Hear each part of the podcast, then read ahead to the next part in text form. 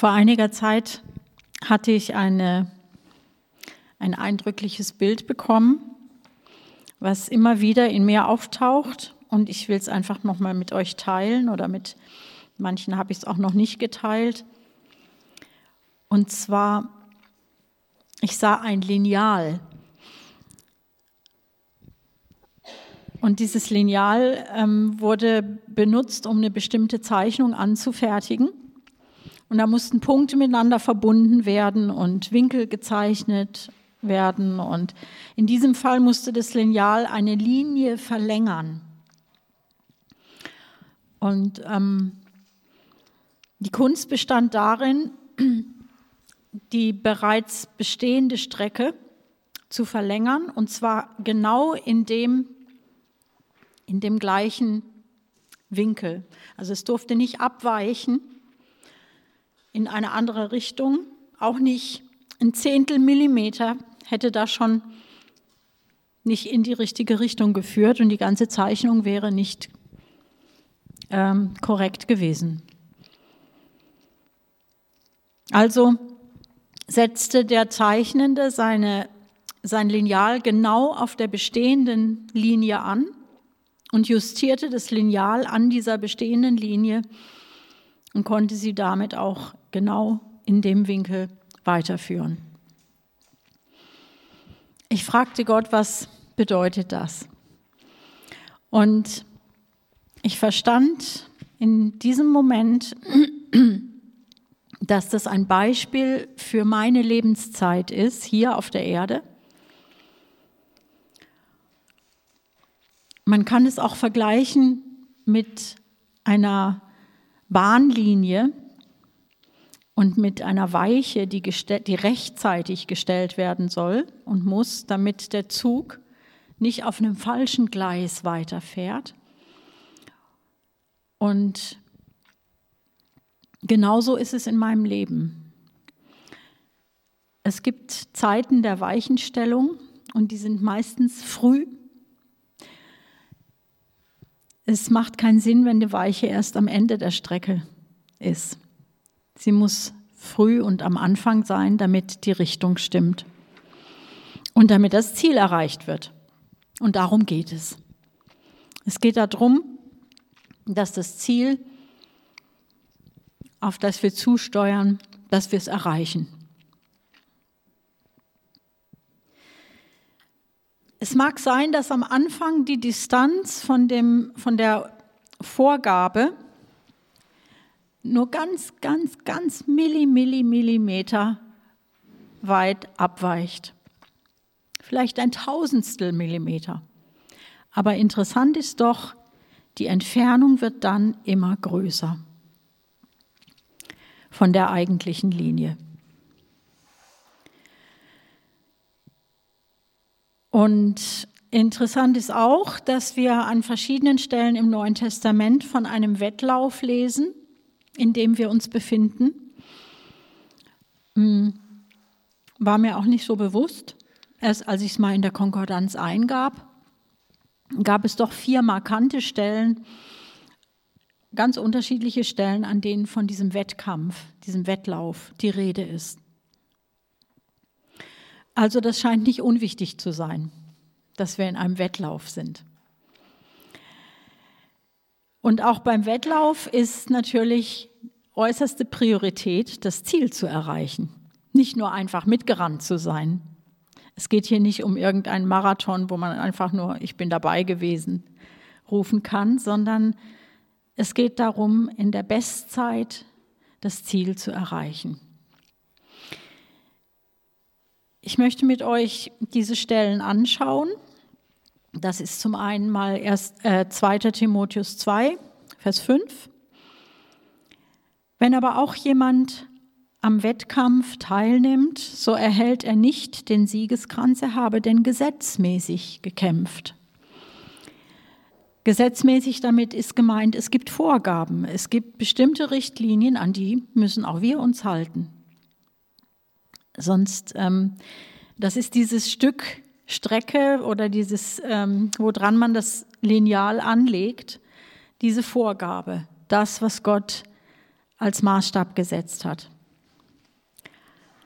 Dann lesen wir in 1. Korinther 9, 24 bis 27.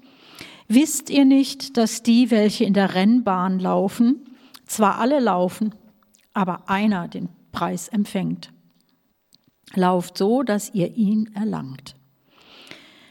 Jeder aber, der kämpft, ist enthaltsam in allem. Jene freilich, damit sie einen vergänglichen Siegeskranz empfangen, wir aber einen unvergänglichen. Ich laufe nun so nicht wie ins Ungewisse. Ich kämpfe so nicht wie einer, der in die Luft schlägt, sondern ich zerschlage meinen Leib und knechte ihn, damit ich nicht, nachdem ich anderen gepredigt, selbst verwerflich werde.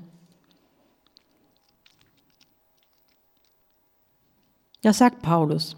Und er vergleicht hier die Enthaltsamkeit bei einem Wettkampf mit den Leiden, wenn man Jesus nachfolgt.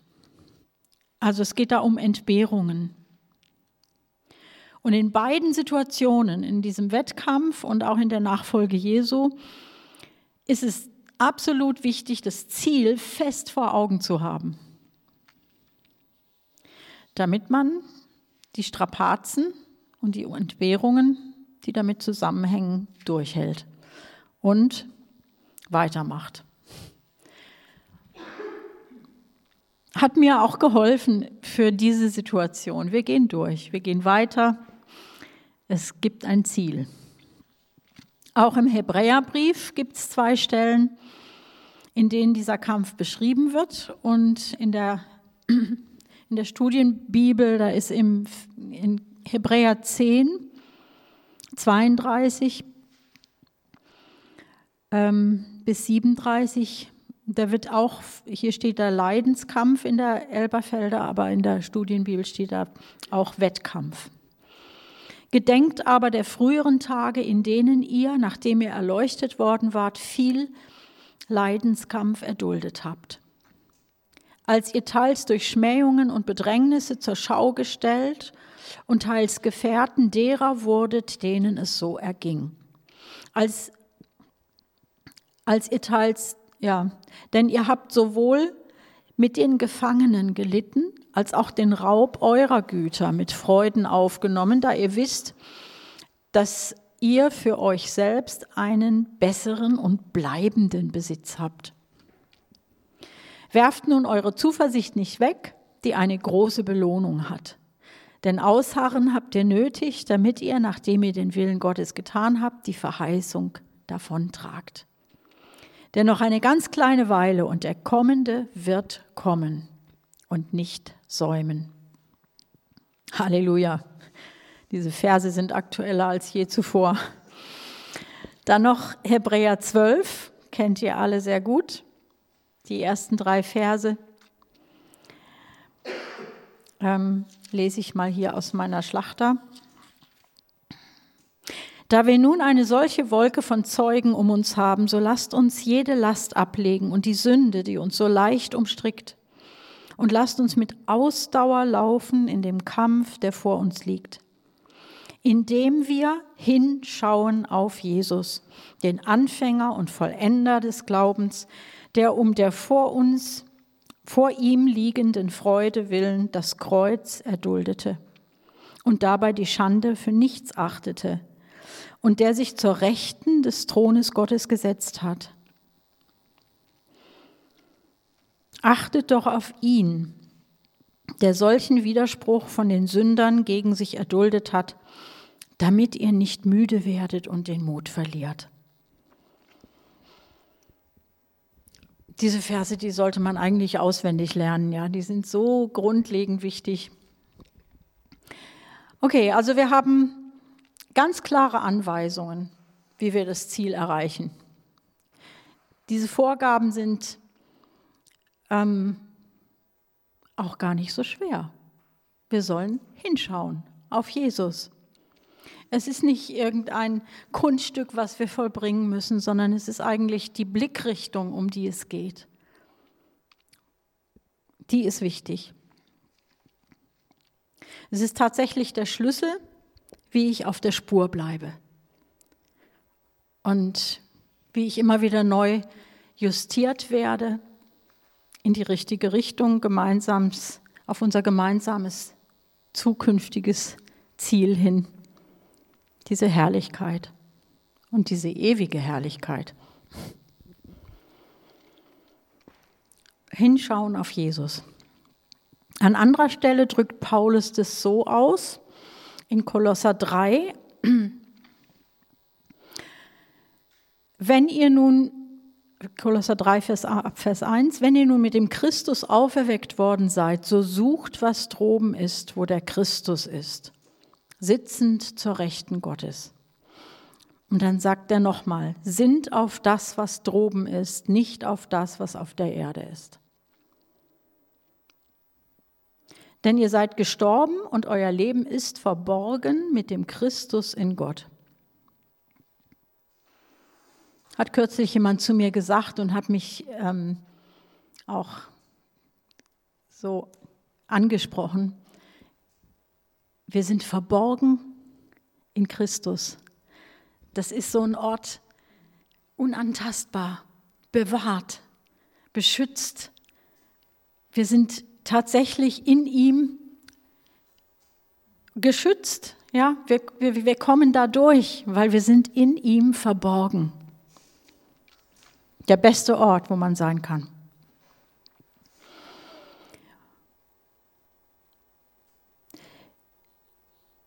Dann heißt es weiter, denn wenn der Christus euer Leben geoffenbart werden wird, dann werdet auch ihr mit ihm geoffenbart werden in Herrlichkeit. Das ist das Ziel. Tötet nun eure Glieder, die auf der Erde sind. Unzucht, Unreinheit, Leidenschaft, böse Begierde und Habsucht, die Götzendienst ist. Um dieser Dinge willen kommt der Zorn Gottes über die Söhne des Ungehorsams, unter denen seid auch ihr einst gewandelt, als ihr in diesen Dingen lebtet. Jetzt aber legt auch ihr das alles ab. Zorn, Wut, Bosheit, Lästerung, schändliches Reden aus eurem Mund. Belügt einander nicht, da ihr den alten Menschen mit seinen Handlungen ausgezogen habt und den neuen angezogen habt, der erneuert wird zur Erkenntnis nach dem Bild dessen, der ihn erschaffen hat. Da steht also, trachtet nach dem, was droben ist sind auf das, was droben ist. Und mir fiel auf, das ist das gleiche Trachten, was wir in Matthäus 3, äh, 6, Vers 33 haben. Trachtet zuerst nach Gottes Reich und nach seiner Gerechtigkeit und alles andere wird euch zufallen. So, also es, dieses Trachten ist nicht nur eine Vorgabe, die wir haben, sondern die hat auch eine Verheißung. Das Trachten nach Gottes Reich, das Trachten nach dem, was droben ist, hat die Verheißung, dass Gott für uns sorgt. Dass er, weil er ist für uns, dass er uns schützt. Wir sind in Christus verborgen. Wir haben Versorgung auch hier auf der Erde schon. Da geht es ja in Matthäus drum.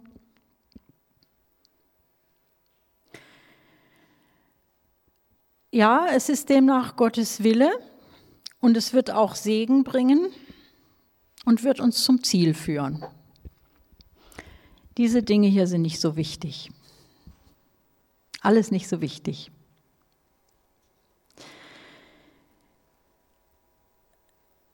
Ich glaube, ich bin fest davon überzeugt sogar, dass das inzwischen aktueller und dringender ist als je zuvor. Wir leben in dieser aufregenden Erwartung, dass die Zeit dieser Welt bald abläuft. Elia und ich haben in der letzten Zeit öfter so ein Lied gehört von, der, von jungen ähm, Christen. Ähm, wie heißt der Wortlaut? Unsere Zeit läuft langsam aus. Und es ist krass, wenn du das aus den Mündern von ganz jungen Menschen hörst die einfach diese Vision haben, unsere Zeit läuft langsam aus. Und diese Erde ächzt und stöhnt. Und es ist überall erkennbar und die Menschen bekommen immer mehr Angst, weil sie es sehen, weil es nicht mehr zu verbergen ist, weil es öffentlich bereits bekannt ist und, und, und auch darüber gesprochen wird. Weil junge Menschen auf die Straße gehen und sagen, hey, das können wir nicht so weitermachen, ja. Plötzlich ist alles zu Ende. Und dieses Gefühl, diese, dieses Bewusstsein, das wächst immer mehr in, der Mensch, in den Menschen, in allen Menschen, nicht nur in den Christen. Für uns ein Grund, unseren, unser Haupt zu heben, wie es in der Bibel heißt, unsere Erlösung naht. Gleichzeitig ist es aber auch so eine Zeit, in der wir jede nur erdenkliche Gelegenheit nutzen sollten, um diese Schönheit des Evangeliums weiterzusagen. Also wir leben ja in einer Gesellschaft, wo schon fast jeder von Jesus gehört hat, hier in unserem Umfeld. Man hat Kirchen schon von innen gesehen, jeder weiß, was eine Bibel ist. Aber wir wissen auch, das reicht ja nicht. Damit ist man noch nicht gerettet, damit kennt man Gott nicht. Und ihn bekannt zu machen, darum geht's. Und das können nur wir. Wir sind dazu berufen, wir sind dafür geschaffen hier auf dieser Erde. Das ist unser Job hier. Mm. Es ist natürlich ähm, nicht erst seit Corona so und es ist auch nicht erst, ähm, ja, es ist, es, wir, wir sind im Grunde genommen schon immer in diesem wir als Christen in diesem Auftrag drin gewesen, aber es, es ist natürlich, je näher man dem Ende kommt, desto, desto wichtiger. Die Form der Verkündigung, die mag sich wandeln, so wie sich die Zeiten und Umstände verändert haben. Also heute haben wir durch Corona sicherlich ziemlich erschwerende Umstände. Aber gerade jetzt ist es ja umso wichtiger, Gerade jetzt, wo die Menschen so in diese Angst reinkommen. Und davon spricht auch die Offenbarung, die Angst wird zunehmen, weltweit.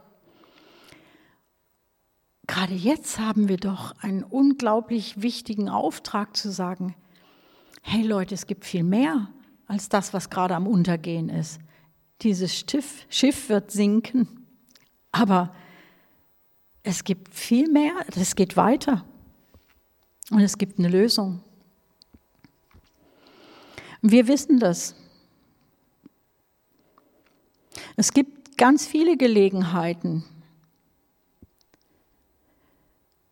auch wenn der Kontakt zu anderen Menschen nicht nur gemaßregelt, reduziert und manchmal sogar verboten wird.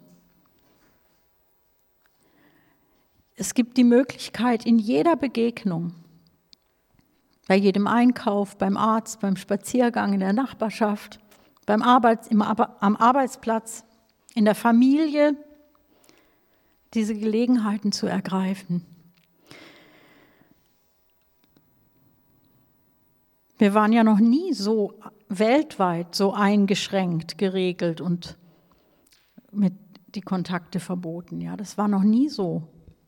Nicht mal in Kriegszeiten. Auch so allgemein. Nicht nur für Christen, sondern für alle. So, das ist eine, eine, eine also globale Geschichte und es ist sehr bemerkenswert. Und wir wissen nicht, wie lange dieser Missstand noch andauern wird. Und wir erkennen jetzt schon die Ratlosigkeit der Welt. Die Regierungen reagieren sehr unterschiedlich und die einen halten das für wichtig, die anderen wieder was anderes und diese Ratlosigkeit, ja, die macht sich breit. So, wir müssen woanders gegründet sein. Wir müssen woanders gegründet sein.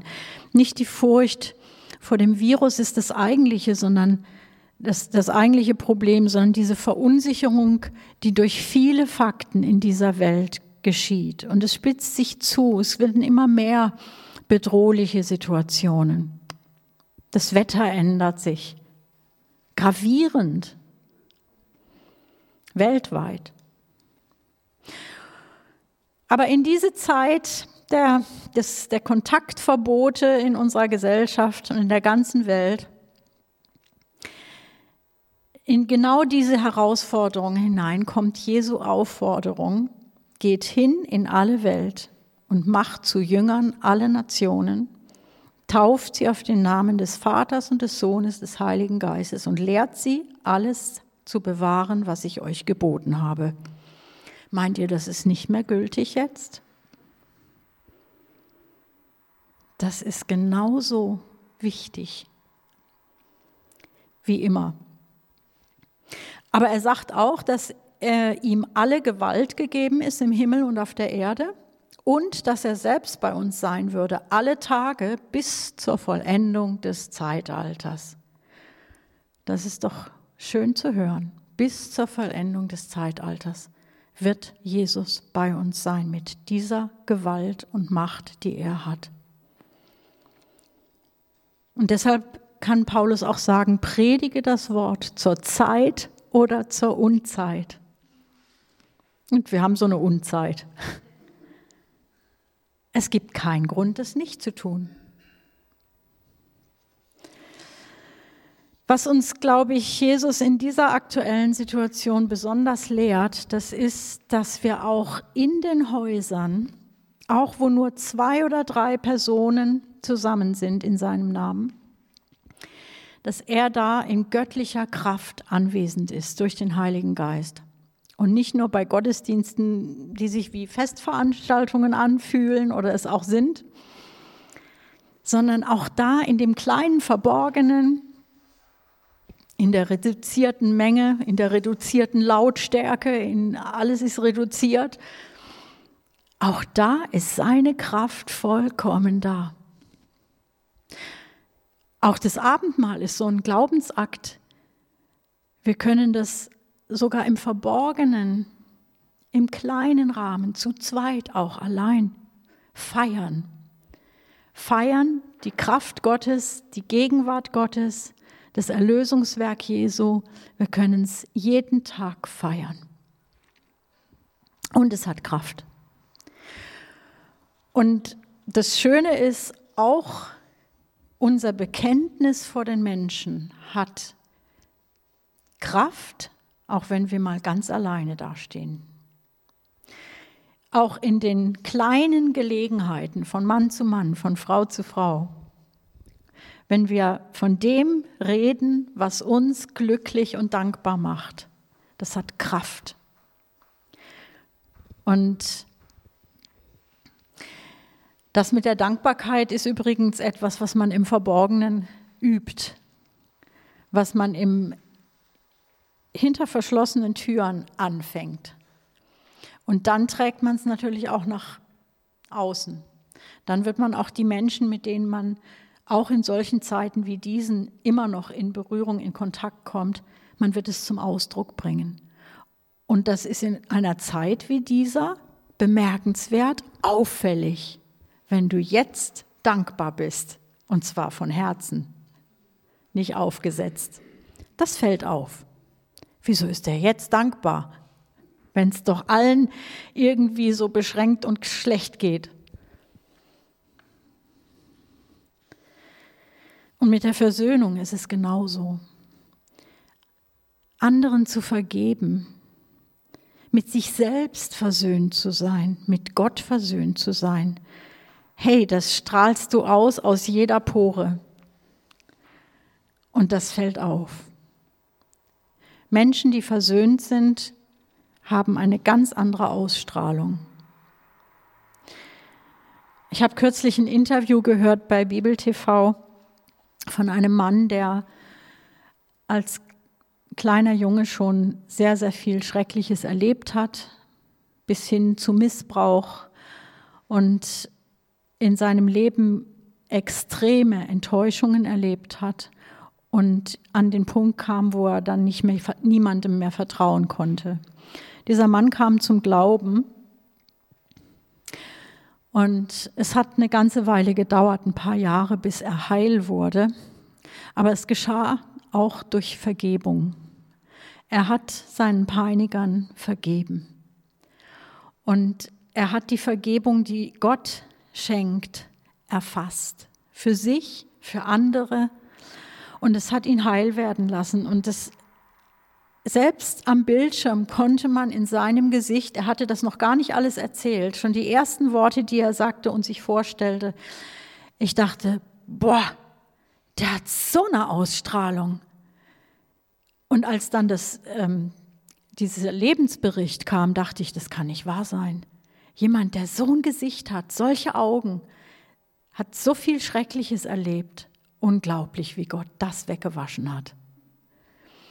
Und ich denke, wenn, wenn wir in der Menschen der Versöhnung sind, Menschen des Friedens, dann kann Gott uns gebrauchen, einfach durch unsere Ausstrahlung. Aber wir werden auch Gelegenheit haben, darüber zu sprechen.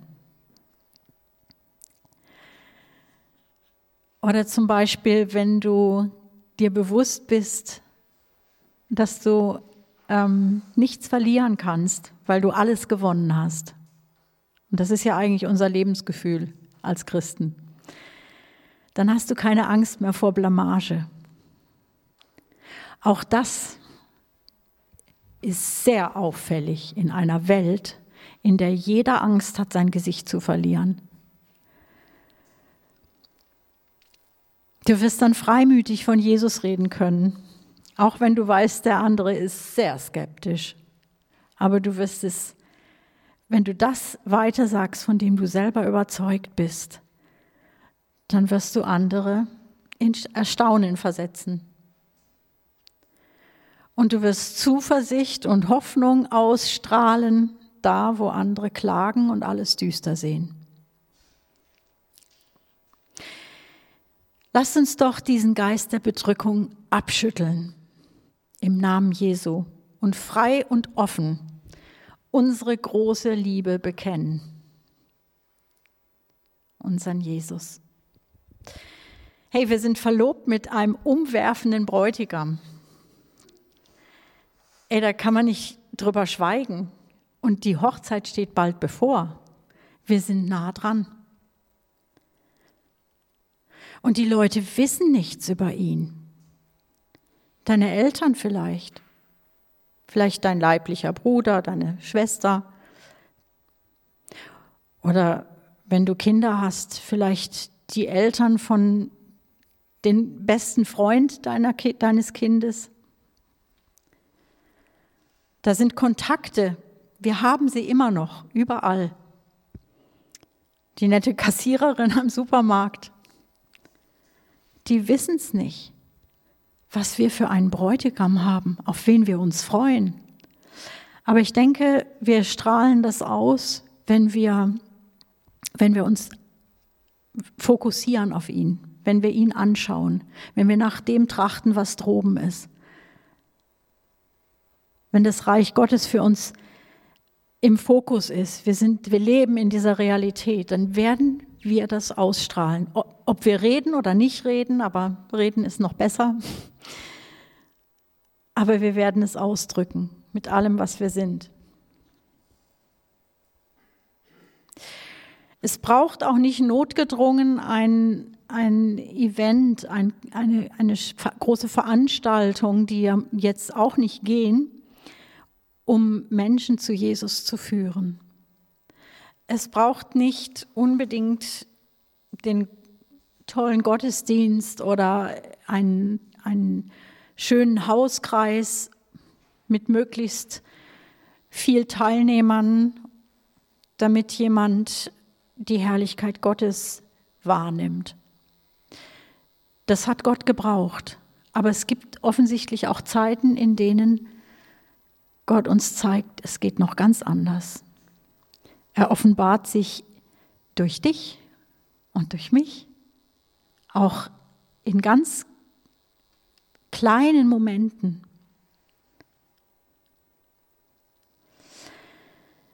Wenn du gewohnt bist, mit Jesus vertrauensvoll umzugehen,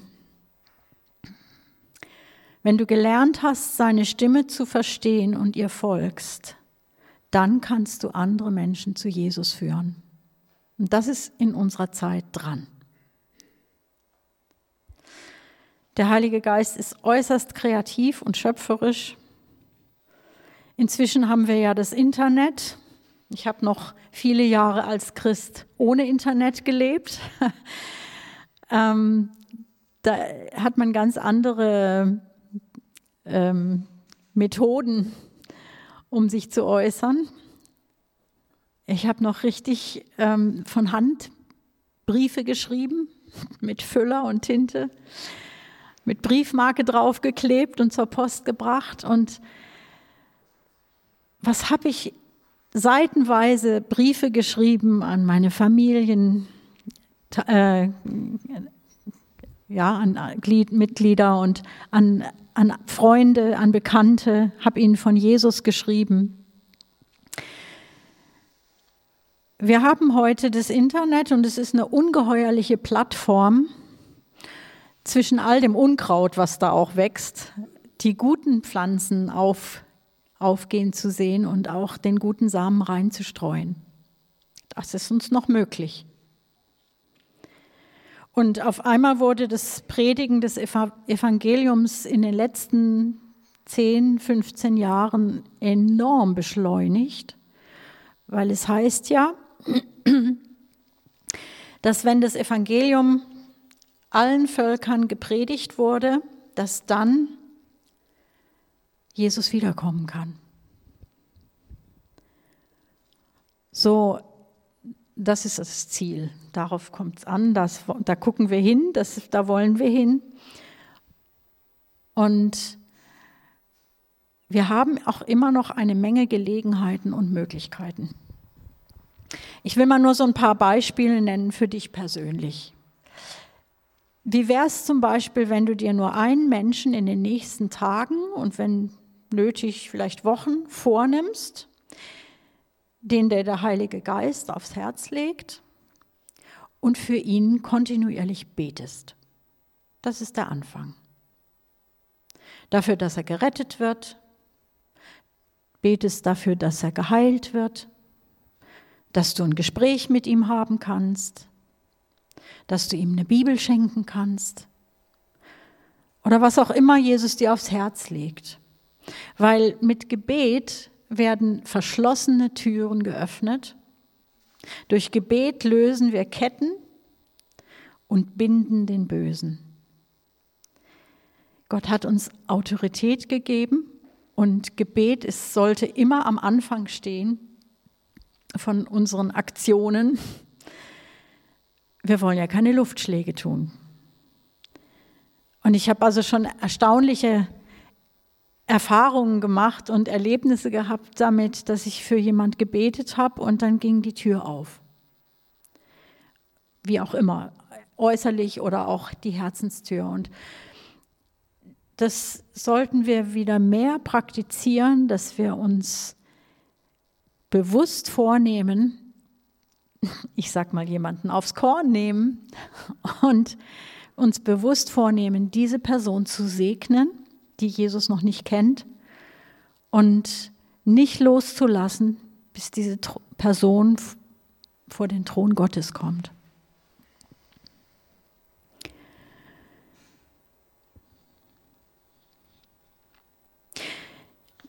Also Manchmal empfinde ich es wie so eine Schockstarre, die in, in der diese Welt jetzt ist gerade. Aber für uns ist es die Stunde, in der wir Initiative ergreifen dürfen und uns neu auf das Ziel ausrichten. Wir werden nicht zu stoppen sein, wenn Jesus wiederkommt. Wir werden ihm entgegengehen. Und wir sind ja auch jetzt schon nicht zu stoppen. Und wenn der Geist und die Gemeinde, die Braut, wenn sie rufen, komm, dann kommen wir und haben das Ziel vor Augen und sehen auf Jesus, den Anfänger und Vollender unseres Glaubens. Und so sind wir dann frisch ausgerichtet und justiert und peilen in die Zielgerade oder die Zielgerade an und dann können wir die Herausforderungen annehmen Und wir können dann auch diese Tage, in denen wir leben, annehmen. Das ist ja nur Durchgangsstation. Das ist ja nicht das Eigentliche. Hier bleiben wir nicht. Es ist immer gut, sich das immer wieder zu sagen und immer wieder vor Augen zu halten. Wir bleiben hier nicht. Deshalb ist das alles auch nicht so dramatisch für uns, wie es scheint. Weil es geht um ein viel besseres Ziel, um einen viel wertvolleren Besitz. Und Gott wird auch dafür sorgen, dass wir dahin kommen. Das ist unser Erbe. Er bürgt dafür.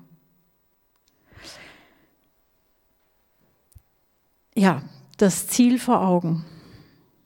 Lassen wir uns anlegen an diese Vorgabe, die Gott gegeben hat, damit wir das Ziel erreichen.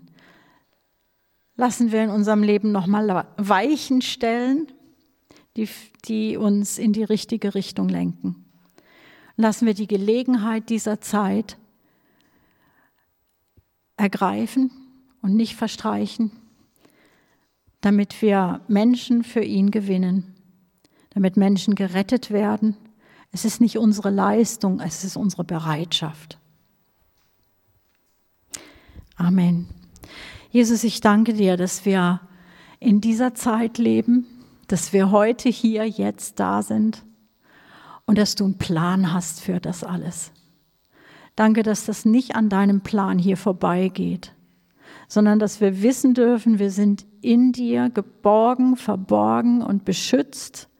Aber wir haben auch einen Auftrag, wir haben eine, eine Motivation, eine Mission. Und du befähigst uns. Dir ist gegeben alle Macht im Himmel und auf der Erde und du bist bei uns bis zum allerletzten Tag in diesem Zeitalter. Danke, dass du das verheißen hast und du stehst zu deinem Wort, das wissen wir, das haben wir schon oft erlebt und das können wir überall immer wieder in der Bibel sehen. Du stehst zu deinem Wort, du bist treu, du tust, was du sagst. Und da klinken wir uns ein, Jesus. Amen.